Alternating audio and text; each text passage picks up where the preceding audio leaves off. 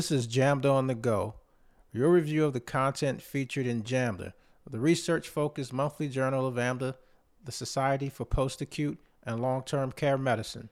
Statements made by guests on the podcast are their own opinions and do not necessarily reflect the position of the Society. A speaker's appearance on the program does not imply an endorsement of them, their views, or any entity they represent. This podcast is eligible for ABPLM pre approved certified medical director credits. Details will be provided at the end of this podcast. This podcast episode is sponsored by Avanir Pharmaceuticals. The content in this episode was not developed or endorsed by Avanir Pharmaceuticals. And now, here's our host of JAMDA on the Go, Dr. Carl Steinberg. Welcome to JAMDA on the Go for June 2022. I'm Dr. Carl Steinberg, your host for this podcast. Most of the June issue of JAMDA is about research on medication use in older persons. Therefore, drawing from that issue, we will focus today on drug prescribing dilemmas in geriatric medicine. And let me thank the editors for choosing this important topic that is often so critical in the population we serve. How do we choose appropriate medication while avoiding unnecessary or harmful medication when there's often a lack of clear guidance. So today we'll be speaking as usual with JAMDA co-editor in chief, Dr. Phil Sloane, and associate editor, Dr. Mallory Brown. Doctors Sloane and Brown are both faculty in family medicine and geriatrics at the University of North Carolina at Chapel Hill. In addition, today I'm delighted to welcome a special guest, Dr. Joshua Niznik, a clinical pharmacist and faculty member in the UNC's Divi- Division of Geriatric Medicine. So, uh, hi, Phil, Mallory, and Josh. Hi, glad to be here. Hi, thanks, Carl. Yeah, so great to be here. Thank you. All right, so let's start with the lead editorial for the June issue. Dr. Sloane and Niznik, you guys co wrote that editorial and entitled it The Ambiguous Reality of Prescribing in Geriatric Practice. And in it, you state that medical care providers face a lot more uncertainty when it comes to medication prescribing for older adults than for a younger population. So, what are some of the reasons for this? Well, for one thing, uh, we have very limited research on older persons, particularly long term care residents. This means that guidelines and recommendations are extrapolated from limited evidence and largely consist of expert opinion, which is, we all know that's just grade C evidence. Add to that the fact that older patients have extraordinary physiological, functional, and prognostic diversity, including, you know, multi-morbidity patterns. So the result is that disease-focused guidelines, protocols, and algorithms are far less useful in older persons than in younger populations. And then on the other hand, what we decide often matters more in older persons than younger ones, because older patients are more likely to suffer adverse consequences from both action and inaction. Hmm.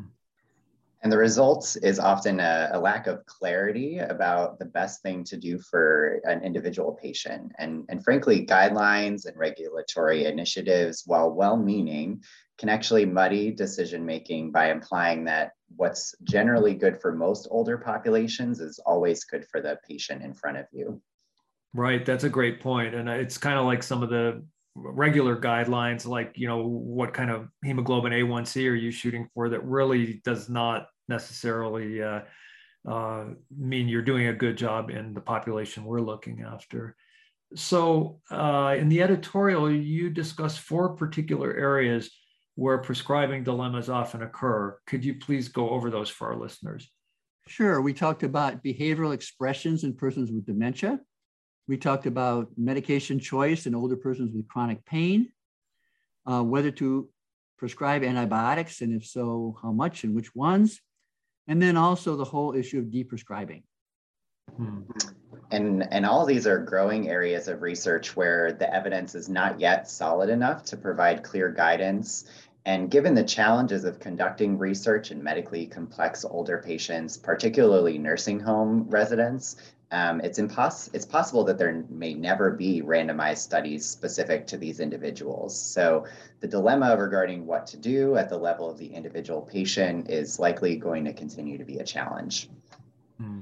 We could talk about this for a long time, but because our time is limited, and since this month's JAMDA has particularly relevant research papers on two of these topics, how about if we focus today's discussion on decision making around behavioral symptoms in dementia and suspected infections in nursing home residents?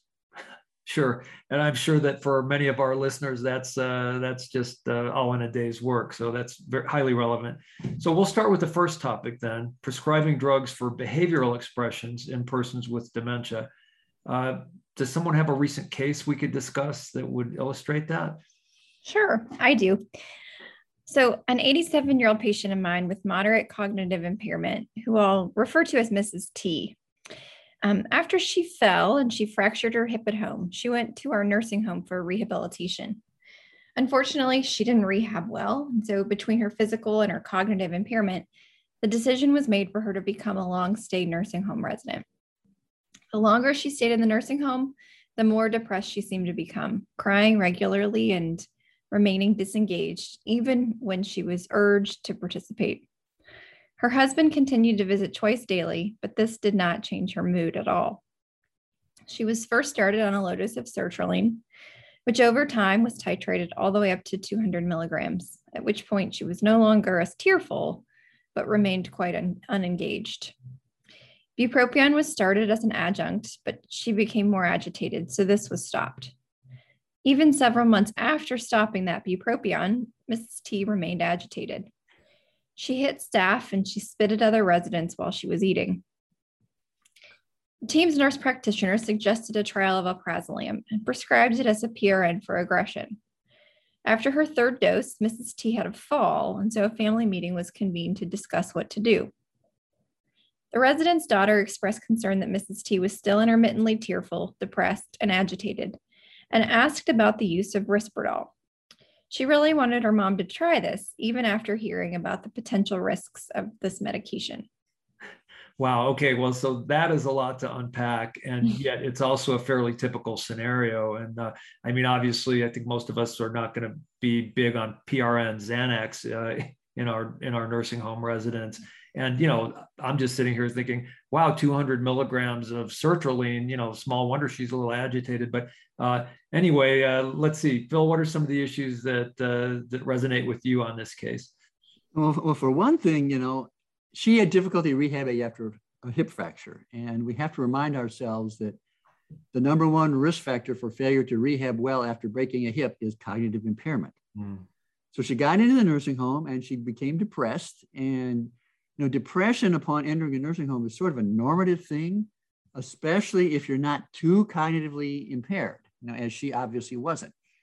And the fact that antidepressants don't work very well in geriatric depression is, you know, it's something we know, but we still prescribe them for some reason. And you know, when there are real losses in, partic- in particular, antidepressants are not that helpful necessarily. Mm. And the third issue is the family pushing for psychotropics. Now, this is quite common. You know, staff are accustomed to and can tolerate a wider range of behavioral symptoms than many family. So family are often the ones that are pushing for that. And frankly, I've seen the ads on TV. So um, there's just a lot of factors coming together.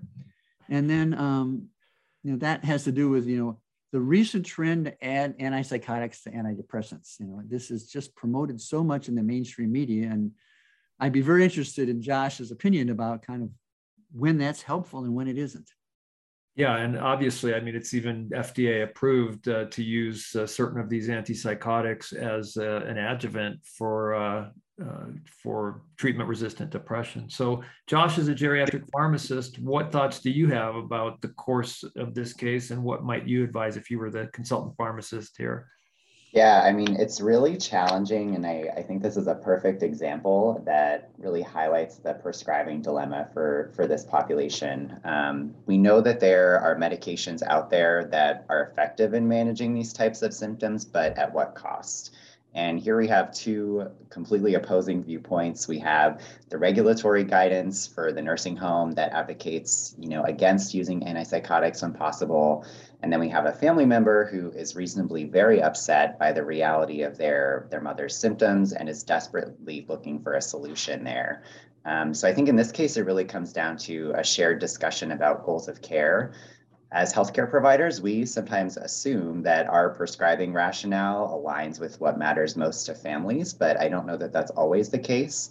Um, in this case, the healthcare team is most concerned about avoiding the risks associated with antipsychotic use, which might include increased risk of falls, cerebral vascular events, mortality, and potentially even worsening cognitive decline. Um, but it's clear that the daughter's top priority is symptom management, regardless of those risks. And so at the end of the day, I think if the behavioral symptoms are detracting from this patient's quality of life more than the potential side effects of the medication would, then it, it might be worth a trial. Yeah, yeah, thank you for that. And I, I, mean, obviously, there's a lot of different things that could be tried in this situation. It seems like, you know, before invoking an antipsychotic in the absence of psychotic symptoms, uh, maybe a, a, change in antidepressants could be considered, uh, uh, or, or, a whole variety of things. So, uh, but psychotropic medications, and especially the antipsychotics, are a perennial source of drama in U.S. nursing homes. I mean, if this if this patient were living at home, there'd be no problem, you know, trying medication uh, of a variety of types, uh, you know, without having the, the, regulatory scrutiny and so on. Um, but in any event, this month's JAMDA has several papers on psychotropics in geriatric medicine. And what do they say that might relate to these issues?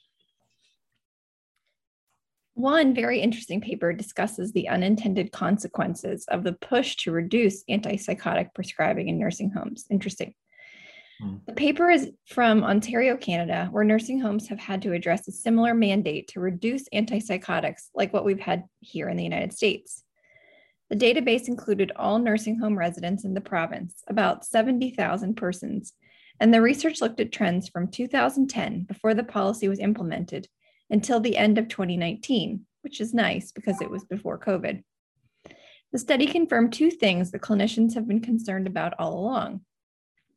The first is that in these data, the general decline in antipsychotics was accompanied by a steep rise in anticonvulsants and a moderate rise in antidepressant use.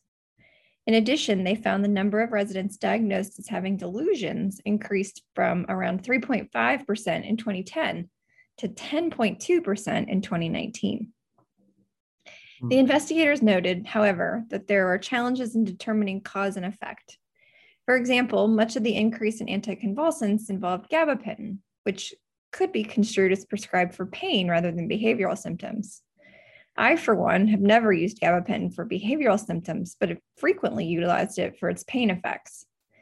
Additionally, the increased coding of delusions could be viewed as an indicator of improved documentation of behavioral symptoms that were already there. So the glass can be half empty or it can be half full, depending on your interpretation. right. Great points, Mallory. So, again, this really underscores the fact that oftentimes prescribing for older adults is really picking the lesser of evils. And policies and broad consensus criteria like these that kind of propose a one size fits all approach make an assumption that the risks of using antipsychotics outweighs the potential benefits and also the risks of other alternative treatment options. I think some of the advocacy community truly believe that antipsychotics should never be used in nursing home residents, that they're basically poison, and that we prescribers and the facilities are just trying to chemically restrain our patients. The kind of pejorative language they use, you know, it's always drugging people. And they don't seem to understand that at least most of us, most people I know, uh, use these medications very judiciously and really to alleviate suffering, not just to snow somebody. And, you know, anyone that's had a relative who's had severe distress from psychotic symptoms related to to uh, dementia um, would be able to say. I, I, mean, they would welcome anything that would help, even if it has some dangers to it. So anyway, just to shift prescribing from one drug class to another that probably has a lesser or different side effect profile and maybe even less evidence of efficacy uh, really seems like a lateral move that may check a box, but probably doesn't improve the quality of care or, or give our, our patients the relief that we want to give them. So I think this piece also highlights the importance of evaluating not just clinical measures, but also uh, prescribing as study outcomes, particularly when it comes to deprescribing research. And Josh, I, I think you evaluated a similar scenario in some prior work where you looked at incident prescribing of antipsychotics following discontinuation of cholinesterase inhibitors in dementia patients to see if there was like a rebound effect uh, out of concern for the emergence of behavioral symptoms. And thankfully, uh, correct me if I'm wrong, but you didn't find an association. No, thankfully. Um, yeah, and that was our exact concern when we, you know, designed that study is we were worried about, you know, this reflexive prescribing of antipsychotics um, in response to deprescribing other medications that manage behavioral symptoms of dementia. So very, very similar to the scenario we're seeing here. Right. It does uh, bring up the whole notion of, uh, you know, the fact that deprescribing, which I think most of us are big fans of, may have unintended consequences that we need to be on the lookout for. Uh, Phil, Mallory, any other comments on this? I feel like um, we've covered this pretty well. I liked your comments. You know, we just have to realize that suffering is suffering, you know, and yeah. that's the, the main goal is to improve people's quality of life. Yeah, yeah. We need to use what we have in our toolbox to alleviate suffering. That's that's a big part of what we do. So, yeah, thank you. Uh, so, all right, let's move on to another challenging area: antibiotic decision making, and we'll start with a different case. This is from my practice.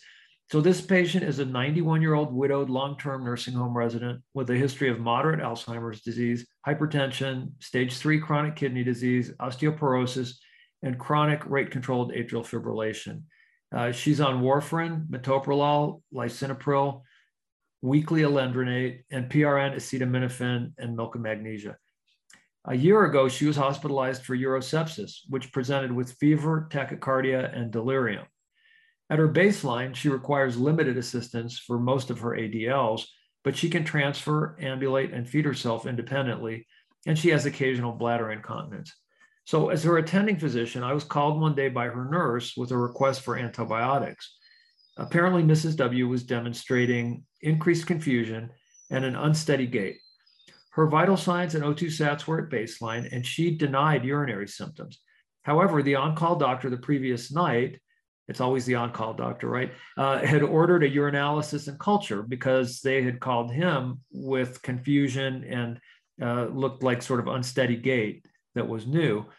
Uh, the results of the urinalysis showed 21 to 50 white blood cells, three to five red cells, and moderate bacteria. So let me stop here and ask what issues about this case catch your attention.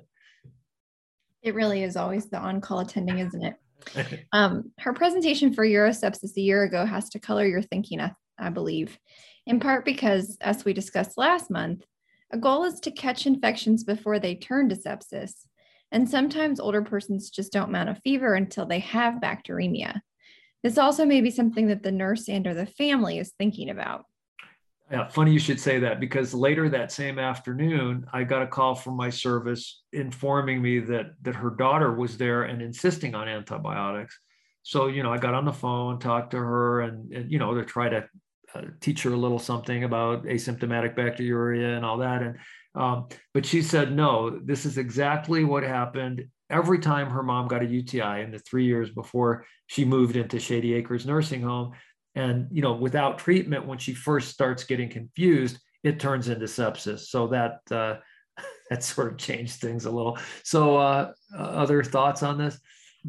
Well, you know, on the other hand, without fever or dysuria, she would not meet either the McGeer or the Loeb criteria for initiating antibiotics in the past few years, there have been at least two consensus guidelines published about when to prescribe and hold back antibiotics for suspected UTI. Both would hold off given this scenario. Right, right. And that, that was my inclination too. So, Dr. Niznik, as a consulting pharmacist in a geriatric medicine program, what would you say to me if I presented this case to you? Yeah, I mean, I, I tend to agree with those uh, the guidelines that Phil referenced. So, um, in addition, you know, in the absence of any other symptoms manifesting, I'd be hesitant to initiate any new medications. Um, I would, however, think about other potential causes of confusion, like other medications, dehydration, electrolyte abnormalities, and pain management. Um, if the primary symptom of concern here is really confusion, a UTI would be one of just several rule out diagnoses. So it could just as likely be something else, and we want to give those potential causes adequate consideration as well. So I'd want to know more about the emergence of these symptoms, if there was any prior history aside from the prior urosepsis event, um, and whether any recent changes or events might also contribute here.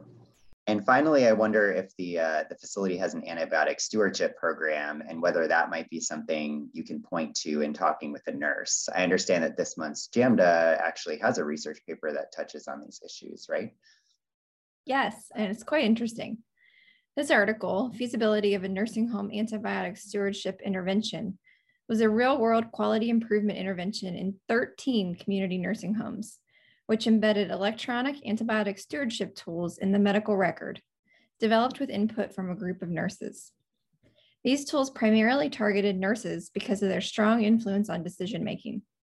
They included change of condition algorithms and antibiotic follow up decision tools, with the goal being both to reduce unnecessary prescribing and overly long prescriptions. When the Loeb minimum criteria for starting antibiotics were not met, the materials encouraged active monitoring. And what did they find? Well, first of all, they found that it took several months and lots of meetings and reminders to get the nurses to begin using these tools on a regular basis. And when they looked at prescribing practices, they found a slight increase in antibiotic days among the intervention group and a larger increase in the control group. By this, I infer that the act of focusing on infections may have increased rather than decreased the tendency to want to prescribe something with that impulse counterbalanced by the educational program in the experimental group. Yeah, uh, not exactly a rousing endorsement of this antibiotic stewardship program. And really, it's in line with my experience where uh, even though we've tried to give nurses the, the language to say, hey, you know, it's not our facility policy to even check urine studies in this situation. Uh, uh, you know, they're just uncomfortable discouraging doctors from ordering urine studies like they've been doing since the 1990s. And, you know, how many times have we had, uh, you know, oh, the patient is confused. Maybe it's an occult UTI, and then you know, the, I mean, that's what we did in the 90s, right? And then we'd order a UA, put them on an antibiotic, and of course, most of the time, uh, it didn't do anything, or maybe maybe they'd get C. diff or something. Um, but that's that's how we used to do things. Uh, but uh, you know, even though I volunteered, I told the nurses, look, if the doctor pushes back, just you know, give me a call. I'll talk to the doctor, and we can see if we can uh, get them to do something else. But they're just much more comfortable just taking the order and not uh, sort of making waves there. Um, but I think we moved the needle a little bit. a little bit. And that's what I was going to say. That it's very hard to move the needle in established practices, especially when we don't have really good research that applies to that particular patient. And this is kind of what we're always up against, you know. And then sepsis, and as we discussed in a previous one of these um, podcasts, is a really tough thing to detect early enough. So tough stuff, you know. Um, one thing I would add is that the time frame in this particular study was short, and we know we know nothing about whether the program had short, strong champions in each participating nursing home, right? Which is an essential thing for quality improvement to take hold. Yeah, yeah. Well, and and I think, you know, uh, a lot of times we just take the path of, of less resistance and just go ahead and, and uh, give an order, especially because you get back a culture that's growing 100,000 colonies of E. coli or something. And, you know, people want to do something about it. And you would have been so much better off if you just hadn't gotten that urine study to begin with. But anyway, so how about the bottom line here? Prescriber hold off. What would each of you do in this situation? I would like to believe that I would hold off and um, really monitor the person, you know, carefully. And you know, um, we tend to have you want to have um, standing orders um, for when somebody has a change of condition that the family knows we're doing something to hydrate, mobilize, monitor, um, you know, every you know eight hours at minimum.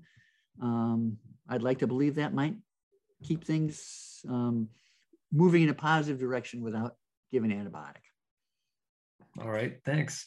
Mallory? Yeah, I, I, agree. I think um, um, half of my practice is in truly in an outpatient setting where there is no follow up of these people in the same way. And so I, would like to think that I would hold off and not prescribe, um, especially because there is checks and balances in this system. Mm. All right, Josh.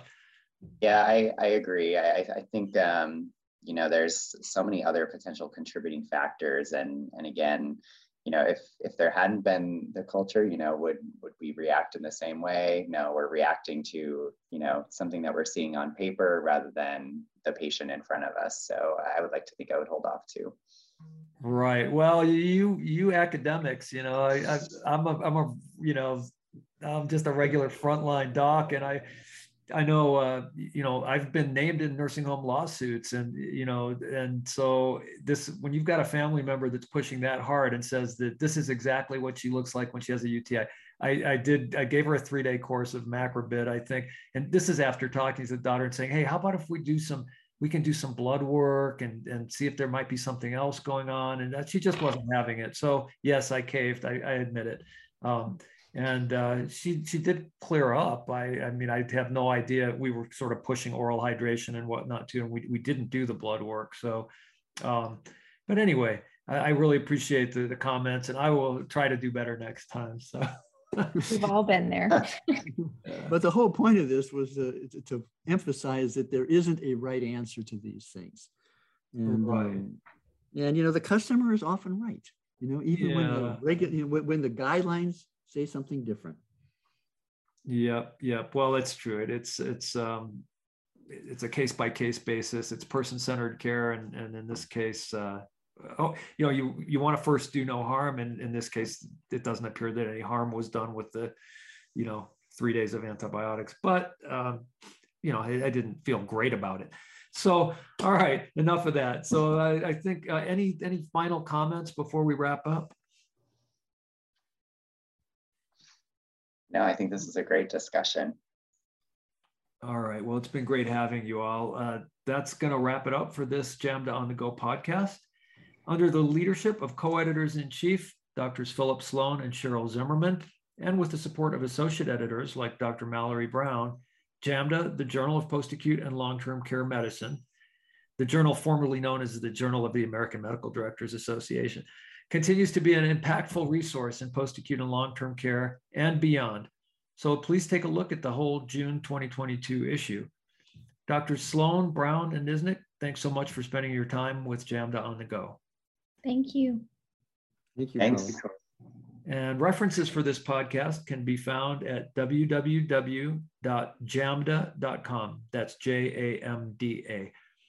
Until next time, I'm Dr. Carl Steinberg for JAMDA on the Go.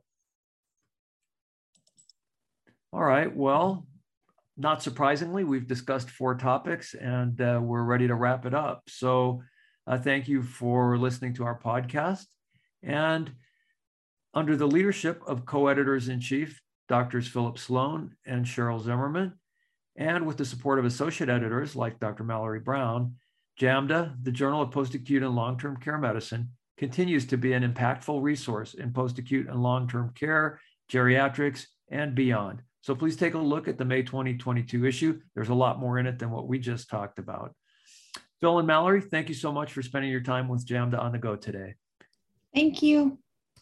References for this podcast can be found at www.jamda.com. Until next time, I'm Dr. Carl Steinberg for JAMDA on the Go.